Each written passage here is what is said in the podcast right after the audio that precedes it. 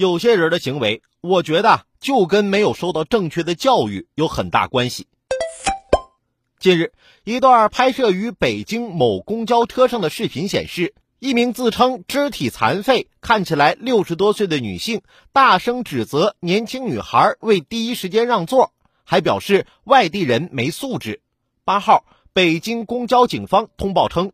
针对网传视频，北京一女子在公交车上指责、谩骂他人情况，警方经工作查明，五月二十七号八时许，文某珍在乘坐八五六路公交车期间，多次使用歧视性语言谩骂他人，造成不良社会影响。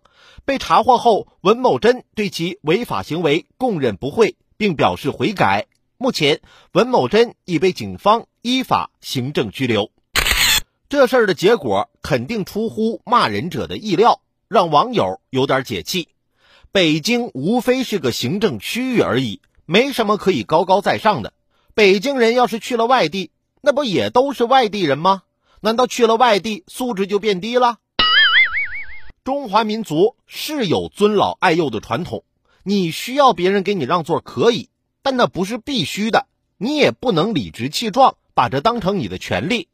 老年人更要做出表率，让人们对你有尊重的理由。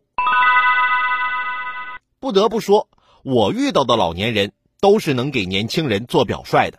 有一天早上啊，我坐公交车上班，车上人挺多的，索性啊，我还有个座。坐了几站之后呢，上来一个头发花白的老人，我看见了，赶紧的吧，大爷，您到我这儿坐吧。老人一把把我按回了座位，小伙子。你就消停在这坐着吧，这车上多挤呀！你要是站起来，车上更没地方了。